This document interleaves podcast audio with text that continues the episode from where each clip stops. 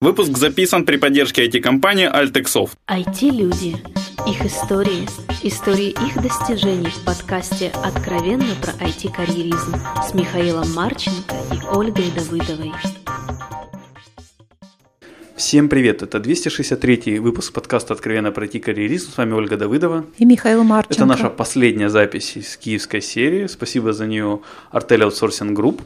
И, собственно, мы сейчас пообщаемся с человеком, который прям сорганизовал наш приезд сюда, с маркетинг-гуру в целом.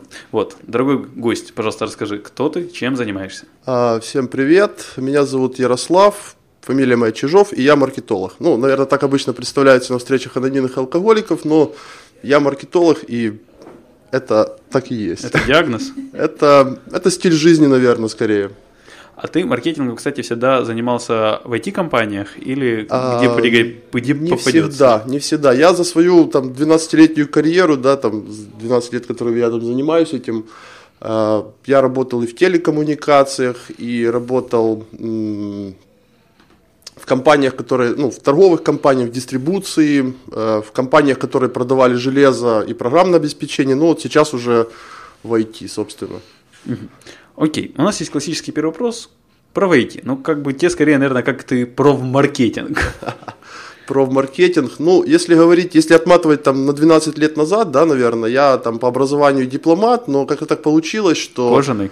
А, что? Кожаный дипломат. А, нормальный кожаный дипломат, да. Но вот как-то так получилось, что я когда-то прочитал одну книжку, и после этого захотел стать маркетологом, да, как бы не будем рекламировать э, этого известного маркетолога по имени Игорь Ман, да, но когда-то я прочитал его книжку «Как стать хорошим менеджером по маркетингу», и меня это зацепило, мне стало это интересно, и, собственно, так я стал маркетологом. А что, а что интересно, что зацепило? Зачем вообще маркетинг? А, зацепило то, что с помощью, ну, как бы можно сделать идеальный продукт, но в нынешнем мире его нельзя продвинуть, потому, ну, его не получится продвинуть без маркетинга, потому что а, много продуктов, и не всегда человек знает, какой хороший, какой нехороший, да, то есть, э, поэтому маркетинг это целая философия общения с потребителем, да, с клиентом, это философия э, удовлетворения клиента, да, там, своим продуктом, своей услугой, там, и так далее, да, это философия, наверное, то есть привлечь клиента, показать, какой ты ценный, да, потом дать ему э, его потребность, которую он хочет закрыть, да, то есть и оставаться с ним надолго. Вот, наверное, как-то так. Угу. Окей. А с чего начался, собственно, твой маркетинг после этой книги? А с чего начался? Он начался с того, что я, работая в компании и занимаясь э, таможенным декларированием, не спрашивайте, почему так получилось, вот, э, я попросился в отдел маркетинга попробовать, да, и вот начал пробовать, уже 12 лет никак не распробую, вот пробую все, пробую и пробую. Окей, ты работал в разных компаниях. Вот какой опыт из разных компаний тебе был самый ключевой? Что вот было самое такое вау? А, вау. Ты понимаешь, дело в том, что м- маркетинг, ну вот, э, скажем так, общая концепция там э, сделать хороший продукт, найти, найти на него покупателя, там, удовлетворить его потребности, он общий для всех бизнесов, независимо от того, это IT, это телекоммуникация, это дистрибуция, это не знаю, там, э, какой-то ритейл, еще что-то, да, то есть это не важно, да, то есть общая концепция одинаковая, просто в каждой компании есть нюансы, то есть из каждой компании я, ну, наверное, из каждой отрасли, в которой я работал, я вынес свои какие-то интересные штуки, которые, ну, очень часто бывает так, что, например, э, что-то из офлайн маркетинга можно очень э, прикольно применить в онлайн маркетинге, да, то есть что-то из дистрибуции можно применить в IT, что-то из IT можно применить в телекоммуникациях, да в чем угодно. Вот, э, ну, каждая отрасль, каждая компания давала свой какой-то опыт именно каких-то фишечек, знаешь, каких-то нюансов и так далее. То есть общая концепция везде едина, да, но фишки, нюансы, они э, из одной отрасли применимы в другой отрасли. Поэтому ну, наверное, из каждой компании что-то выносил, что-то а интересное. А есть какая-то мечта у маркетолога, вот цель глобальная такая? Мечта у маркетолога? Ну, мечта у маркетолога, э, который работает в компании, о том, чтобы его продукт любили все. И все им пользовались. Вот это мечта маркетолога в компании. Мечта маркетолога, наверное, который э, работает на себя, да, там, как консультант, это, наверное, чтобы его любили все, и, и, да, как, как продукт, опять же. Подожди, а когда, когда это консультант, ты как селф-маркетолог? Ну, я имею в виду, что есть же маркетологи, которые работают в компании, да, вот как сейчас я, например, да, там и во многих раньше которых работал, когда я продвигаю продукт компании.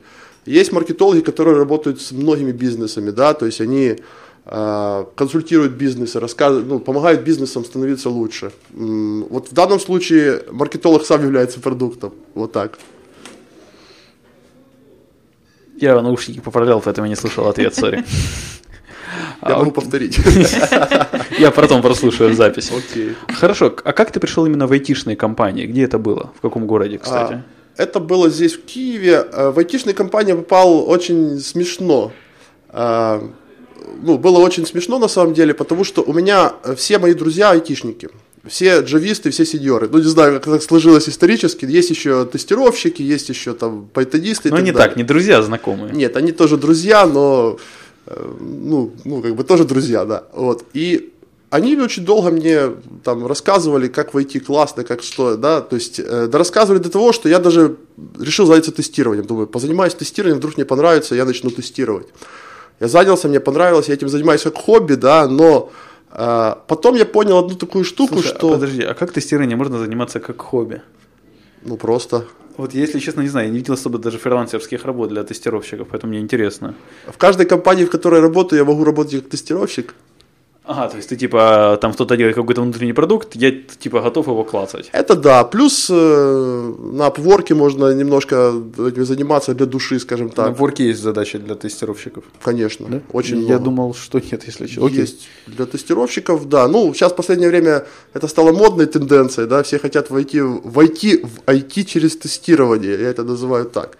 Вот. А, но, Нет бы через постель. а ну, через, постель не знаю, не Ну, это пробовал. эксклюзивный Не вход. пробовал. Ну, Не, не попадались еще, наверное, красивые HR, ну, не знаю, не пробовал. Как-то у тебя странный HR, по-моему, вполне обычно. Я знаю такого и одного HR-директора, а даже двух. Ну, мы уже законнектились, так что жди наплыва.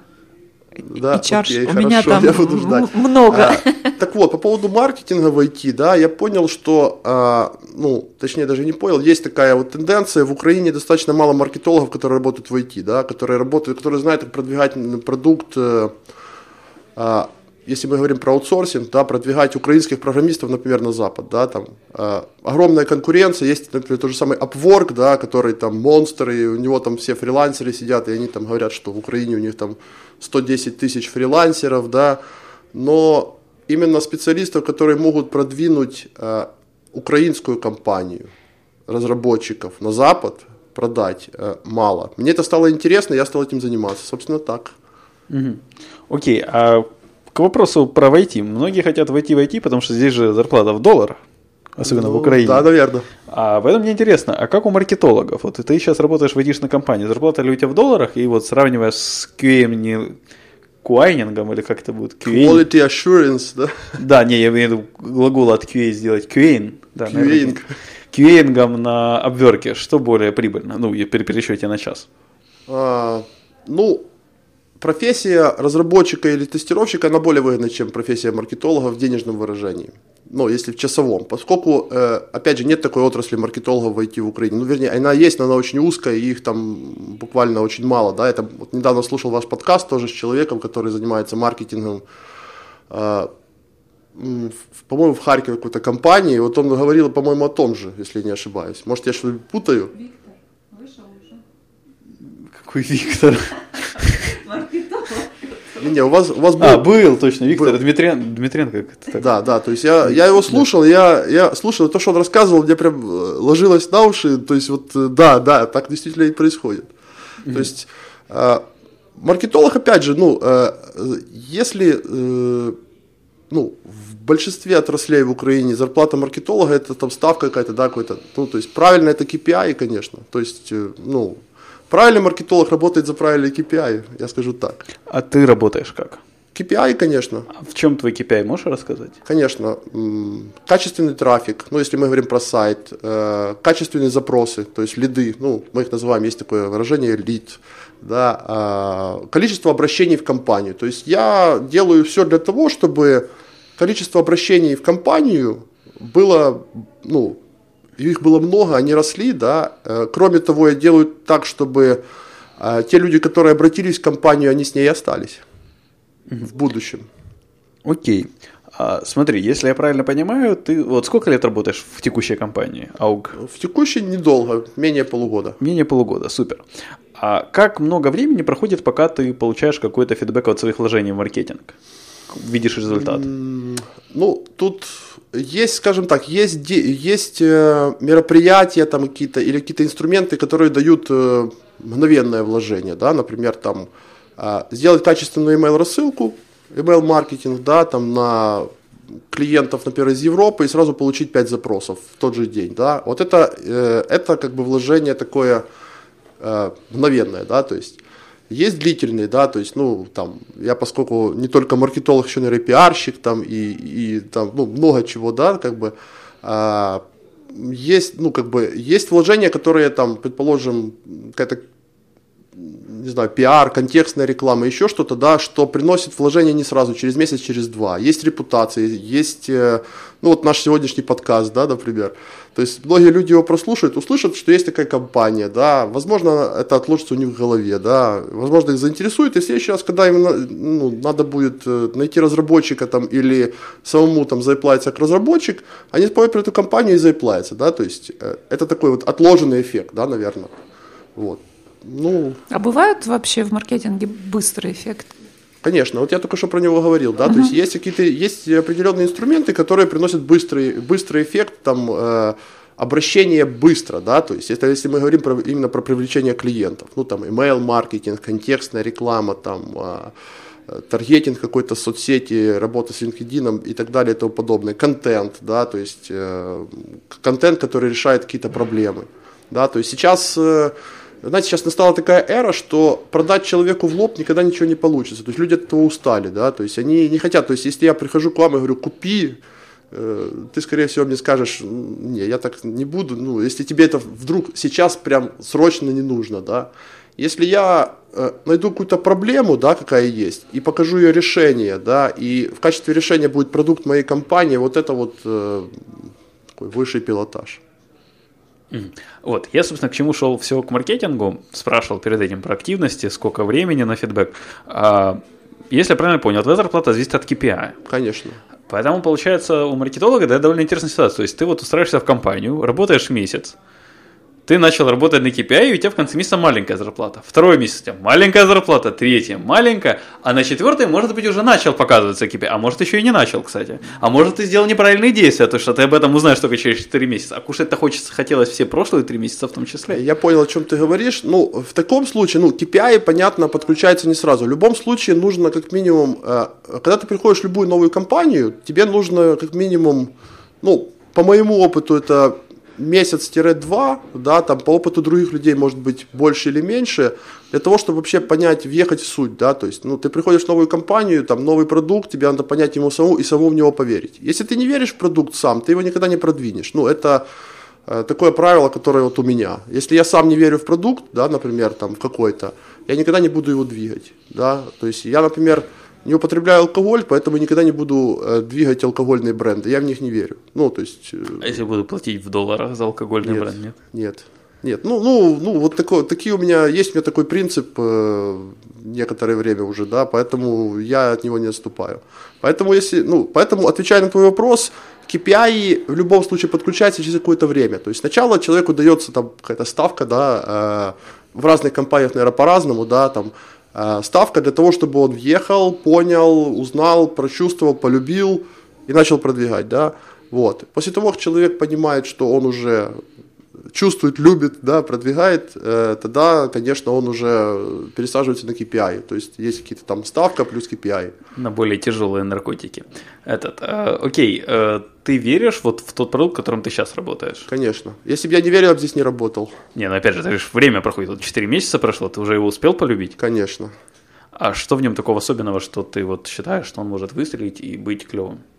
А, это продукт, который позволяет... Эм ну, он позволяет клиентам решить их проблему с отсутствием времени, да, там, с экономией времени, с экономией времени и денег. То есть под, подбор разработчиков это, ну вот, э, э, я, давайте я приду чуть другую аналогию. Вот я маркетолог, да, мне периодически требуются там э, те же самые фрилансеры, там, SEOшники, копирайтеры там, и так далее. И я знаю, как трудно подобрать нормального человека. Это, ну, в Украине, ну, по крайней мере, в Украине это очень сложно, да, как бы. Те, которые адекватные, они либо стоят неоправданно дорого, да, либо э, кажется, вроде человек адекватный, но то есть у него хорошее но портфолио, нет. но нет, да, но, но нет. Вот, э, поэтому, например, я, например, сейчас вот фрилансеров подбираю на Upwork, да, например, ну, ну, как бы на Upwork, там, по, там, через знакомых, там, учитывая свои там какие-то э, давние знаком, знакомства, да. Если человек ищет разработчика, да, например, а, ну, он должен затратить минимум времени, минимум денег для того, чтобы качественно сделать свой продукт. И мы это даем. Поэтому я в это верю. Я, я это продвигаю. Прикольненько. Окей, ты успел поработать в разных городах Украины. Это какие были, кстати? А, ну, я сам из города Ровно, это Западная Украина. В начале своей карьеры работал там. А, Пять лет я жил и работал в Одессе. И сейчас вот уже третий, 2013, четвертый, нет, третий год я уже живу в Киеве, работаю. Можешь рассказать про какие-то ключевые разницы, может быть, в работе в этих регионах? Могу рассказать. Э, э, Я скажу так. Ну, ровно мы сравнивать не будем, поскольку это маленький город, да, как бы э, там маркетинга, ну, как бы, ну, он есть, как бы, но не так, да. Я сравню Одессу и Киев, да. Разница в городах. Во-первых, в Киеве гораздо больше возможностей для работы, да, но Киев э, очень быстрый город, да, очень динамичный. Одесса в этом плане тоже как бы город-миллионник, но она, знаешь, такая, как говорят, Одесса мама, да, э, она спокойная, размеренная, и люди там такие же, да, спокойные, размеренные, и, ну вот, э, я очень люблю Одессу, да, как бы там часто там бываю достаточно, и вот разница в работе, э, это в Киеве больше, в Одессе меньше, но в Одессе как-то душевней, наверное, что ли. Не знаю, как- как-то у меня вот такое вот такое вот слово подобралось. А за что ты все же любишь Одессу? По-моему, это очень удобный город для жизни. А, Там нет чем? метро. А, а, я понял, я понял. Тебя беспокоит, что там нет метро. А, Одессу я люблю за людей, и Одессу я люблю, я люблю за климат, э, и люблю ее за ее такой какой-то, знаешь, есть какой-то у нее очень неповторимый такой дух города, да. Вот я долгое время жил возле привоза недалеко, на Молдаванке, и у меня очень часто случались очень смешные ситуации, когда я, я раньше думал, что про привоз, значит, анекдоты там, когда там говорят, там, а, слушайте, а что ваша рыба так воняет, а вы себя контролируете, когда спите, типа, там, в таком плане, да. Вот, и я, э, когда я туда начал ходить, я понял, что это не, ну, как бы это не шутки, это реально такое существует, да, там. Могу рассказать смешную историю. В первый день моего приезда в Одессу, когда я туда приехал, вообще первый раз в жизни попал, да. Я еду на пятом трамвае э, с привоза на французский бульвар и стою на, на проходе, ну, на вход в трамвай, стою на, на проходе. И бабушка-кондуктор говорит мне, молодой человек, говорит, вы можете отойти с прохода? Притом говорит именно так, то есть я, ну, как бы сейчас не шучу. Я говорю, да, да, извините, да, конечно, э, отхожу. А возле меня стоял мужчина, который, видимо, решил, что это было адресовано ему. Он говорит, э, «Да, женщина, да я не стою на проходе, все нормально. Бабушка поворачивается к зрителям, делает мхатовскую паузу, говорит, люди добрые, говорит, «вот почему всегда так? Говорит, хочешь пообщаться с молодым человеком, отвечает какой-то старый козел. Реальная история, первый день все. И я понял, что, ну, это вот, э, это все. Это, Это на генетическом уровне города, наверное, заложено, да, Оль? Да, это Да, на генетическом уровне заложено, скорее всего, да, я, я согласен. То есть, ну, другие, ну, как бы, и Одесса, несмотря на то, что это миллионник, он гораздо более такой размеренный, спокойный. Не знаю, кому-то это нравится, кому-то нет. То есть, тут такой вопрос. В сравнении с Киевом все остальные города Украины, наверное, более размеренные, спокойные. Ну, возможно, Львов похож тоже. Но, опять же, ну, не знаю, у меня вот как-то... э, Я люблю Одессу. Ну, И не скрываю этого. Какие ты языки знаешь? А, русский, украинский считаем? А что нет? Русский, украинский, английский, польский. А польский откуда? А учил в институте.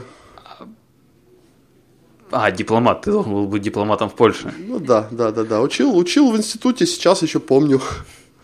Пше-пше-пше, то что я. Przepraszam pana, да. Idziemy do sklepu. Тебе помогает то, что ты знаешь больше, ну, то есть, грубо говоря, обычно айтишник в Украине знает русский, украинский, английский, а то, что ты знаешь польский, оно хоть как-то помогает, полезно или в, вообще в твоей карьере, кстати? Э, ты будешь смеяться, но вот я буквально на этой неделе буду делать рассылку на польском языке.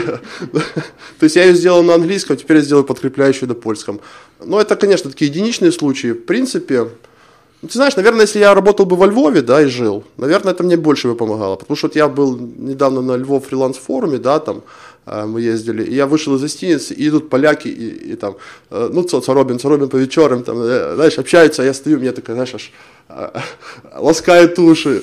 Вот. Но в принципе, ну, вообще, наверное, нет. То есть это такое, конечно, для себя, наверное, что-то такое. Окей, okay. а каким ты еще образованием занимался, кроме, собственно, самого университета дипломатического? А, я все время учусь.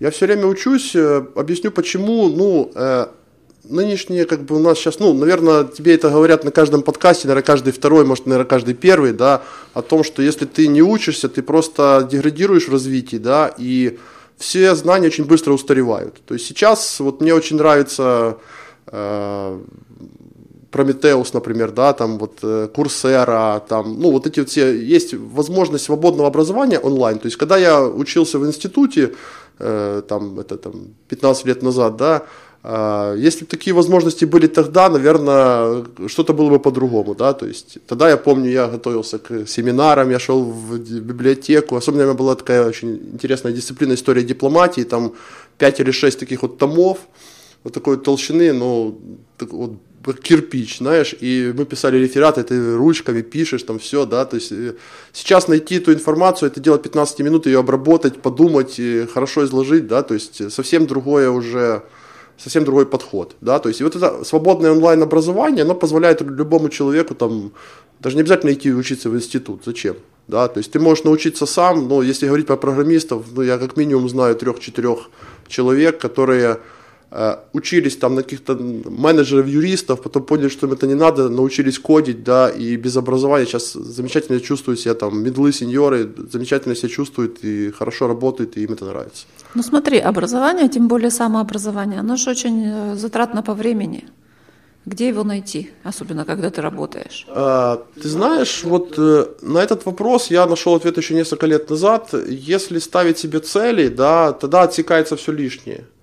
Ну, то есть, э, если поставить себе, если у тебя есть большая цель, да, и ты к ней стремишься, ты, э, у тебя автоматом, ну, у меня, по крайней мере, так случается всегда, отсекается все лишнее, отсекаются какие-то гулянки, да, какие-то ненужные разговоры, какие-то, я не знаю, э, ненужные встречи, да, там какие-то ненужные люди, то есть они отсекаются, ну, так происходит, оно как-то само происходит, то есть когда ты понимаешь, ради чего ты это делаешь, ты ты сосредоточен на чем-то, да, и ты это делаешь. Вот. Собственно говоря, то же самое с образованием. Если ты понимаешь, ну, если ты просто решил поучиться там для э, самообраз... ну, там, для расширения сознания, как это делаю периодически я, да, э, то ты можешь там особо там на это, ну, ты находишь на это время, но ну так, да, то есть там частично, там где-то вечером, утром, вот. Если ты, у тебя есть цель, ты, собственно, находишь на это время нормально. То есть, например, я могу сказать, что я вот по дороге на работу, у меня там 40 минут в одну сторону, 40 минут в другую, да, там, я езжу общественным транспортом на маршрутке, да,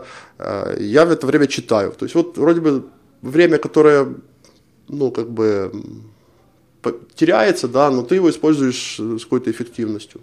Я стараюсь это время использовать эффективно. Вот и все. Окей. Отлично. Я еще, насколько понимаю, ты волонтеришь в каких-то нон-профит организациях или как? А, нет, сейчас нет. Но волонтерил. Ну, я когда-то пробовал, но, честно говоря, это, ну, когда я пробовал, этот формат в Украине был еще не развит, да, сейчас у меня на это уже нет времени, к сожалению работа все съедает? Ну, не только работа. Работа, жизнь, ну... А у маркетологов есть еще жизнь? Я думал, у них только все с работы. Не, ну, слушай, это такой философский вопрос. Просто, ну, должна же быть гармония там во всех э, отраслях, да, там, работа, семья, друзья, там, какое-то саморазвитие, ну, наверное, так. Поделись с нами планами на будущее. А, планами на будущее... М- ну, если, если сказать так в общем, да, то есть развиваться дальше, получать удовольствие от жизни, получать удовольствие от своей работы, от результатов. А, хочу, ну, хочу немножко попутешествовать еще, да, то есть как бы есть мысль э, как-то поработать удаленно, да, вот пример нашего СИО очень такой со Шри-Ланкой мне очень нравится, и я думаю, как это реализовать в будущем тоже, да, то есть, потому что, ну, новые впечатления это всегда, ну, лично для меня это, э, ну, как сказать, это новый толчок какой-то, да, то есть там, ну, там говорят, лучший отдых это смена мест, да, там смена обстановки. То же самое там со сменой городов, там и со сменой локаций каких-то, приходят какие-то новые мысли, маркетинг это же такая творческая, э, по большому счету творческая профессия в какой-то мере, да, вот, а не только цифра, это еще и творчество, надо придумать, э, надо донести там и так далее, да, поэтому вот такие планы. Отлично, посоветую две книги для наших слушателей. А, ну, я тоже думал над этим вопросом долго, да, то есть я достаточно много читаю, люблю очень, ну, у меня хобби, да, наверное, чтение. Вот я могу посоветовать из последнего то, что я читал, то, что мне очень понравилось, да, то есть э, первая книга это Рэй Курцвейл Transcend, да, «Девять шагов к вечной жизни» называется, да, это Рэй Курцвейл, это э, он евангелист Гугла, по-моему, если я не ошибаюсь, э, по-моему, да, вот, э, и они расписали в этой книге, как можно сейчас, сейчас сформулирую, будет очень смешно, как можно дожить до того времени, когда вам могут менять органы и так далее, то есть когда, ну, как вести там какой-то правильный образ жизни, да, там здоровый, там обследоваться, э, правильно питаться, там, заниматься спортом и так далее, чтобы дожить до тех времен, когда э, медицина выйдет на такой можно уровень, будет что там... уже не вести здоровый образ жизни. Да, да, то есть можно там, печень, там, с печенью проблемы, пошел, поменял, там, как в супермаркете, да, тебе вставили новую, все хорошо, да. Вот. Очень интересная книга, я тоже, кстати, про нее прочитал в интервью э, э с, с каким-то стартапером, не помню, каким-то, по-моему, российским стартапером, каким-то геймовым. Вот. Она меня заинтересовала, я ее прочитал, ну, многие рекомендации применяю там в жизни, да. Вот. И вторая книга, последняя, которую интересную прочитал, это «Голая статистика Уилан». Да? Это книга про статистику в нашей жизни вообще, да? то есть про цифры. А, объясню, как я к ней пришел. Я очень люблю книги издательства «Миф», Ман Иванов Фербер, да, то есть они издают, э, ну, у них есть э, куча шлака, конечно, но одна из десяти книг у них получается, ну, попадается очень классно. То есть они там бизнес-книги делают, там, по психологии, по лайфстайлу, там, еще по всяким штукам. Вот. Э, и вот, вот эту книгу я прочитал буквально там неделю назад, да, и, ну, очень интересно, так, которая раскрывает там очень много всяких интересных подробностей, как статистика, скрытая статистика, да, статистика, которую мы не видим, она, ну, то есть статистически можно там вычислить, э, э, как вычисляют там, например, супермаркеты, какие там товары, когда беременная женщина придет за детской одеждой, там, ну и так далее. То есть мне это, ну, как для моей профессии, для маркетинга, да, это ценная вещь, поскольку маркетинг статистика тоже какой-то мере. Окей. Не напоследок, пожалуй, что-то хорошее нашим слушателям. А, хочу пожелать вашим, нашим, вашим слушателям, а, развивайтесь, всегда развивайтесь, да, э, никогда не стойте на месте, поскольку если вы стоите на месте, вы падаете назад. То есть всегда развивайтесь и всегда ищите что-то новое. Окей, спасибо, Ярослав, что ответил на наши вопросы. Спасибо, АОК, что привезли нас в Киев. Спасибо нашим слушателям, что слушали нас. Все вопросы и пожелания мне на почту шами 13 собака Всем спасибо, всем пока. Пока. Пока.